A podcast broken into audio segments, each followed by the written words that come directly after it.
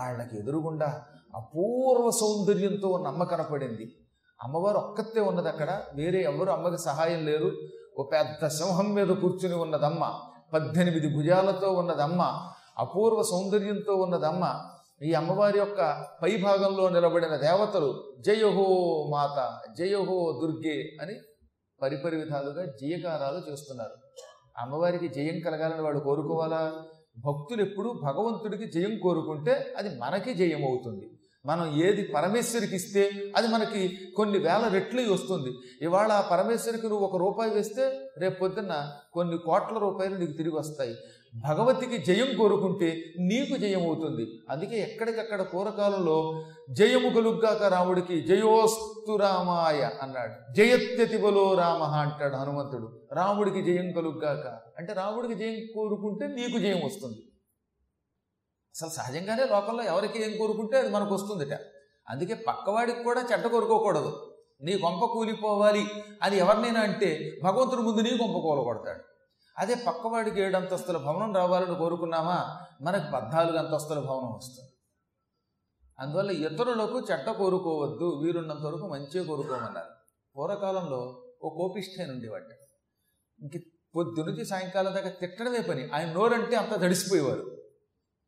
అప్పుడప్పుడు ఆయన నీ నోరు పడిపోను అంటే పక్కవాడికి నోరు పడిపోయేది వీడు దుర్మార్గుడు బాబు వీడి నోట్లో నోరు పెట్టకూడదు వీడికి తెక్కొచ్చి ఏమన్నా తిడతాడేమో శపిస్తే మనకు అయిపోతుందేమో అని భయపడిపోయి జనం వాడిని చూస్తే పారిపోవడం మొదలెట్టారట. ఎరా పారిపోతావేనరా అని మళ్ళీ తిట్టేవాడు వీడు. పారిపోయేవాడిని కూడా పట్టుకు దురిపేసేవాడు వీడు. దాంతో వాళ్ళ ఆవిడ భయపడిపోయి ఎక్కడ నోటు దురిసేనికి? హఠాత్తుగా పిచ్చిబాబుడు అవుతాడు వాగితే అవతలవాడికి ఏదైనా అవుతుంది అయితే ఊళ్ళో వాళ్ళంతా బాధపడిపోతున్నారు కనపడిన వాడిని కనపడని వాడిని అందరినీ తిడతాడు వీడు. ఈ భర్త నోటికి కళ్ళెం వేయటం ఎలాగా అనుకున్నది ఆవిడ. భార్య చెప్పినంత మాత్రం చేత అంతా వింటారా వినరుగా మరి? అందుకని ఈవిడ ఈయన్ని ఎలా అయినా నోరు మూసి బాగు చేయాలనుకుంటూ ఉండగా ఆవిడ అదృష్టవశాత్తు ఆ ఊళ్ళోకి నా అలాంటి ఒక పౌరాణికుడు వచ్చాడు. ఆయన చాలా గొప్పవాడు అని తెలిసింది ఆవిడకి. ఆయన నలభై రోజులు నేను చెప్పలేనమ్మ ఉపన్యాసం ఒక పదిహేడు రోజులు మాత్రం ఉపన్యాసం చెప్పి పోతానని ఆ ఊళ్ళో పద్దెనిమిది రోజులు ఉపన్యాసానికి కూర్చున్నట్ట. ఆయన ఉపన్యాసం చాలా బాగుంది. ఉపన్యాసం బాగుంది ఆయన సన్యాసము బాగుంది కనుక ఈవిడ ఓ రోజున ఆయన దగ్గరికి వెళ్ళి ఓ రెండు మూడు రోజులు ప్రవచనం ఉన్నాక ఆయన కాళ్ళు గట్టిగా పట్టుకుని అయ్యగారు నన్ను రక్షించండి అంది. ఏమమ్మా ఏమిటి నీ బాధ? అన్నాడు ఆయన. మా ఆయనకి నోటు దురుసండి. అసలు ఆయన తిట్టగలిగే తిట్లు అసెంబ్లీలో వాళ్ళు కూడా తిట్టలేకపోతున్నారు ఈ మధ్యన. అంత భయంకరంగా నోటుకొచ్చినట్టు తిట్టేస్తున్నాడు ఆయన. తిట్లుకి అందరూ భయపడిపోతున్నారు. ఇదేమి తిట్లండి బాబు? బండబూతులు తిట్టేస్తున్నాడు ఆయన. కనిపించిన వాడిని కనిపించిన వాడిని తిడతాడు. వాడు చూసి భయపడి పారిపోతూ ఉంటే వాళ్ళే తిట్టేస్తాడు. అలా తిట్టకూడదు కదా. దానివల్ల అపఖ్యాతి ఒక్కొక్కప్పుడు కొంతమందికి శాపనార్థాలు పెడితే అయిపోతుంది. దాంతో వాళ్ళంతా బయటికి వెళ్ళాక ఈ దౌర్భాగ్యుడు ఎప్పుడు తెస్తాడని ఎదురు చూస్తున్నారు. మా ఆయన చచ్చిపోతే నా మంగళసూత్రం తెగిపోతుంది కదండి. అందుకని కొంచెం మా ఆయన్ని రక్షించండి నోటి దురుసు తగ్గించండి అనగానే అయితే మీ ఇంటికి ఆహ్వానించమని వస్తానన్నాడు. ఆయన మీరా? మా ఇంటికా? అయ్యగారు మరి ఏమనుకోకండి మా ఇంటికి వచ్చిన తర్వాత మా ఆయన తిట్లు తిన్నాక ఇంక మీరు సాయంత్రం ప్రవచనం చెప్పలేరేమో ప్రవచనంలో కూడా మీ నోటి ఒకటి ఆ తిట్లు వస్తాయేమో అంది. కొంతమంది ప్రభావం ఉండోయి వాళ్ళ ఇంటికి వెళ్ళి మళ్ళీ వచ్చామా? ఇంక మూడు రోజులు మనం ప్రవచనం చెప్పలేము చెప్పినప్పుడల్లా ఆ తిట్లే చెవులో మారిపోగుతాయి దాంతో ఇక్కడ మనం ప్రవచనం చేయలేము అందుకని మీరు ఇబ్బంది పడతారేమో అంటే నీకేం పర్వాలేదమ్మా నా శక్తి నీకు చూపిస్తాను పిలు అన్నాడు. సరే రేపే రండి అంది ఆవిడ ఆ మర్నాడు ఏకాదశి పూట వెళ్ళాడు ఆయన. ఏకాదశి నాడు పెడితే ఇంతలో కూడా రావచ్చని ఆయనకి ఎవరింట్లో ఏం తినడం ఇష్టం లేదు. అందుకని ఏకాదశి పూట వాళ్ళ ఇంటికి వెళ్ళాట పిలిస్తే. ఆయన చూడటంతో ఇంటేనే ఓరి దౌర్భాగ్యుడా కాషాయం వేసి ప్రజలు మోసగిద్దాం అనుకుంటున్నావా? నిన్ను చీల్చి చెండాడాలి. అసలు నేను ఇక్కడికి తీసుకొచ్చిన మా ఆవిడకి మూడు సార్లు విడాకు చెప్పి విడాకులు ఇచ్చి గెంటేయాలి అని పెళ్ళాన్ని ఈయన్ని తెగ తిట్టేశాడు. ఇలా తిట్టి తిట్టుతూ ఉండగా ఈయన ఏం చేశాడు? చిరునవ్వు నవ్వి నీకు సిద్ధిరస్తు వాక్సిద్ధిరస్తు అన్నాడు. నన్ను వాక్సిద్ధి అంటావా? ఓరి దరిద్రుడా కుళ్ళు బట్టలవాడా మురికి బట్టలవాడా చింకి గుడ్డలవాడా అన్నట్ట. అనగానే వెంటనే సన్యాసి గారికి పట్టు వస్త్రాలు వచ్చేసాయి అందమైన బట్టలు వచ్చాయి ఉతికిన బట్టలు వచ్చాయి ఈయన కుళ్ళు గుడ్లవాడా అంటే ఈయనకి మంచి బట్టలు వచ్చాయి చిరిగిపోయిన గుడ్లవాడా అంటే చిరుగు గుడ్లు కాకుండా పట్టు వస్త్రాలు వచ్చాయి. వీడు నిర్ఘాంతపోయాట. వెంటనే సన్యాసి ఏమన్నాడు తెలుసా? నేను నేను దీవించాను. ఈ రోజు నుంచి నువ్వు ఇతరులు తిట్టినప్పుడల్లా నువ్వు ఏమంటే దానికి వ్యతిరేకంగా అవుతుంది. నువ్వు అవతలవాడు కొంప కూలిపోవాలన్నావా? వాడికి బ్రహ్మాండమైన బిల్డింగ్ వస్తుంది. అవతలవాడు చచ్చిపోవాలన్నావా? వాడు నూరేళ్ళు బతుకుతాడు. నీకు ముక్కు ఓడిపోవాలన్నావా? వాడి ముక్కు బాగుంటుంది. కానీ నువ్వు కావాలని ఎవరినన్నా తిడితే మాత్రం ఏది? ఈ తిట్లు ఇలా దొరుకుతాయి కదా అని నీ బంధువుల్ని పిలిచి నీ కొంప కూలిపోవాలని తిట్టావనుకో వాడికి మాత్రం కావాలని పిలిచే కనుక కొంప కూలిపోతుంది తర్వాత నీ ఇష్టం. నీ కోపం వచ్చి తెక్కొచ్చి తిట్టినప్పుడు మాత్రం నువ్వు ఏదంటే దానికి వ్యతిరేకంగా దొరుకుతుంది. మంచి అంటే మాత్రం జరగదు అన్నట్ట ఈయనకి మతిపోయింది.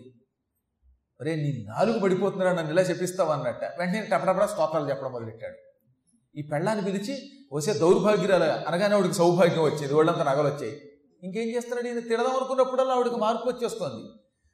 ఇంకా ఆ రోజున చూడు పిచ్చెక్కినట్టు అయింది ఈ తిక్క అంత తేలిక పోదండో పుట్టుకతో వచ్చిన బుద్ధి పుడకలతో కారిపోదు ఈ కోపిష్టాడికి కోపం అంత తేలిగ్గా పోదు కదా.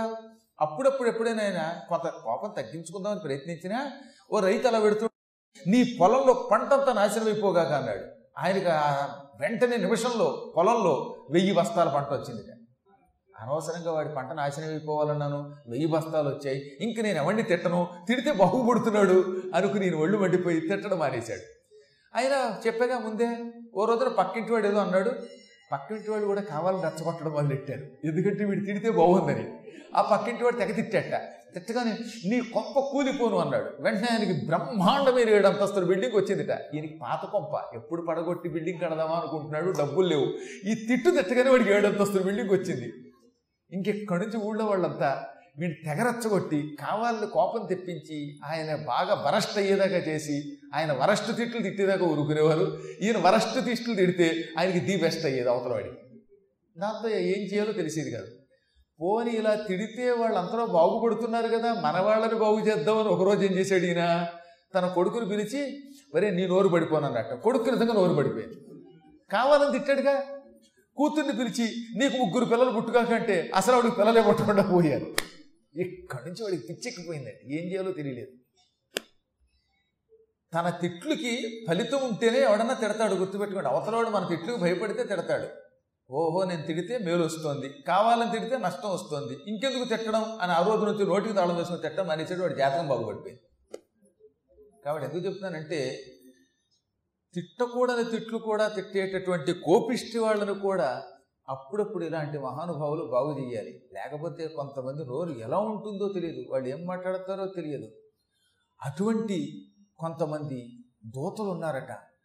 ఎవరు మహిషాసుడి దగ్గర? వాళ్ళంతా పరుగు పరుగున మహిషాసుడి దగ్గరకు వచ్చి ఓ మహిషాసురా మేము చూసాం ఇక్కడ ఒక అపూర్వ సౌందర్యవతి ఉన్నది. ఆ సౌందర్యవతిని దేవతలంతా జయహో దేవి అని స్తోత్రం చేస్తున్నారు. అసలు వీళ్ళు జయం కోరుకోక్కర్లేదు. జయం కోరుకోకపోయినా అమ్మవారికి జయం కలుగుతుంది.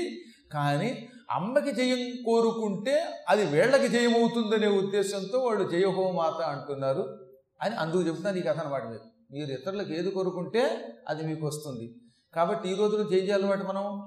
లోకాహ సమస్తాహ సుఖనోభవంతు లేదా జయోస్తు. అనుకోండి. దేవతలకి జయం కోరుకోండి.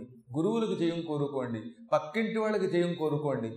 ఇతరులకు అలా జయం కోరుకుంటే అది మీకు జయం అవుతుంది. పక్క వాళ్ళని తిడితే అది మీకు ప్రమాదం తెచ్చిపెడుతుంది. ఏ సాధువో ఎప్పుడో చెప్పిస్తాడు నవ్వోటోడు గొళ్ళుమండి దాంతో అప్పుడు ఏమవుతుందన్నమాట? పక్క వాళ్ళని తిడితే వాడు బాగుపడతారు వీడు ఇబ్బంది పడతాడు. దేవతలంతా ఎందుకో కానీ ఆ తల్లికి జయం కలుగుతున్నారు. బహుశా వీళ్ళు దేవతలంతా కొమ్మక్కై కుట్ర చేసి ఆవిడ్ని మన మీదకి దాడికి పంపారేమో. అసలు ఆవిడకి ఇతరుల సాయం కావాలా? ఎటువంటి బలమైన చేతులు ఉన్నాయో రకరకాల ఆయుధాలు ఉన్నాయో మేము చూసాం స్వయంగా. ఆయుధాలు చూస్తేనే ఆశ్చర్యంగా ఉంది. ఆవిడ వాహనం సింహం ఇంకా భయంకరంగా ఉంది. కానీ మహిష ఇంతలోనూ ఒక గొప్ప విషయం చెప్పాలి. ఆవిడ సౌందర్యం మాత్రం లోకోత్తరం అనగా లోకములో ఇంకెక్కడ అటువంటి అందం ఉండదు. అందం అంటే ఆవిడదే. ఇంత అందంగా ఉన్న ఆవిడ దగ్గరకు వెళ్ళి మాట్లాడదామంటే మాత్రం భయం ఎందుకు వస్తుందంటే ఆవిడ దగ్గర సింహం అనే వాహనం ఉంది చేతులు ఆయుధాలు ఉన్నాయి. ఒక చోట ఒక పెద్ద పాము ఉందిట. దాని నెత్తి మీద అపూర్వమైన మణి ఉన్నది. ఆ మణిని చూస్తే ఆశ కలుగుతోంది తీసుకుందామంటే ఆ పాము భయంకరంగా ఉంది ఏకంగా. అంత భయంకరమైన పాము నెత్తి మీద ఉన్న మణిని ఏం చేయగలం? దగ్గరికి వెడితే చచ్చిపోతాం. అది ఉప్పును ఉత్తే ఆ విషం కళ్ళల్లో పెడితే కళ్ళు పోయేటట్టు ఉన్నాయి పణి పణమున నుండు మణిని ఏమి లాభంబు ఆదిశేషుడు లాంటి స్థాయి కలిగిన విషసర్పం నెత్తి మీద ఉన్న మణి ఎంత విలువైందైనా అది పాము నెత్తి మీద ఉండడం వల్ల సామాన్యుడికి అందుబాటులో ఉండదు దొరకదు వాడు తీసుకోలేడు. ఇప్పుడు ఆవిడ సౌందర్యం గొప్పదే. కానీ ఆ సౌందర్యం వెనకాతల ఓ భయం గొలిపే పరాక్రమం ఉన్నది. ఆ పరాక్రమాన్ని చూస్తే పావును చూసినట్టుంది అందమేమో ఆకర్షిస్తోంది. తర్వాత నీ ఇష్టం. నువ్వు ఇప్పటి వరకు పెళ్ళి మాత్రం చేసుకోకుండా ఉండవు. అవివాహితుడివి. బ్రహ్మచారి అని అనడానికి లేదు వాడిని వాడు పరమ వ్యసనపరుడు కదా. అందుకని వివాహం మాత్రం చేసుకోలేదు. పరమ సుందరీమణి తగిన సుందరీమణి దొరికితే వరించి ఆమెను వివాహం చేసుకుని తరిద్దాం గృహస్థాశ్రమంలో ప్రవేశిద్దాం అనుకున్నావుగా ఇప్పుడు నీకు అటువంటి ఆవిడ దొరికింది. నువ్వా వీరులలో గొప్పవాడివి మృత్యువు లేనివాడివి బ్రహ్మవరాలు పొందినవాడివి అతి గర్వితుడివి దేహబలం కలిగిన వాడివి ఆవిడ కూడా బలం కలిగింది సౌందర్యవతి. మీ ఇద్దరికి పెళ్ళైతే ఆహాహా మహిషాసురుడు ఆవిడ నీకు పట్ట మహిషి పట్ట మహిషి అంటే నిజానికి రాణి. కానీ ఇక్కడ మహిషానికి పట్ట మహిషి అంటే మహిషి అంటే గేదెని కూడా అర్థం. నువ్వు పెళ్ళి చేసుకున్న మహిషిలా ఉంటుంది నీ పక్కన. బాగుంటుంది అనగానే ఓహో దూతలు చెప్పిన దాన్ని బట్టి మన కింకరులు చెప్పిన దాన్ని బట్టి ఆవిడ అంత సుందరి అన్నమాట. ఇటువంటి సుందరిని పెళ్ళాడాలని నేను కూడా అనుకుంటున్నాను. అసలు ఆవిడ ఎలా ఉందో ఆవిడ ఉద్దేశ్యం ఏమిటో తెలుసుకురండి అని ముందుగా ఇతడు కొంతమంది దూతల్ని పంపాడు కొంతమంది మంత్రుల్ని పంపాడు. ఈ మంత్రులు వినయంగా ఎందుకంటే ఇప్పుడు పెళ్ళి జరపాలి కదా అందుకని వినయంగా బయలుదేరారు ఆవిడ దగ్గరికి.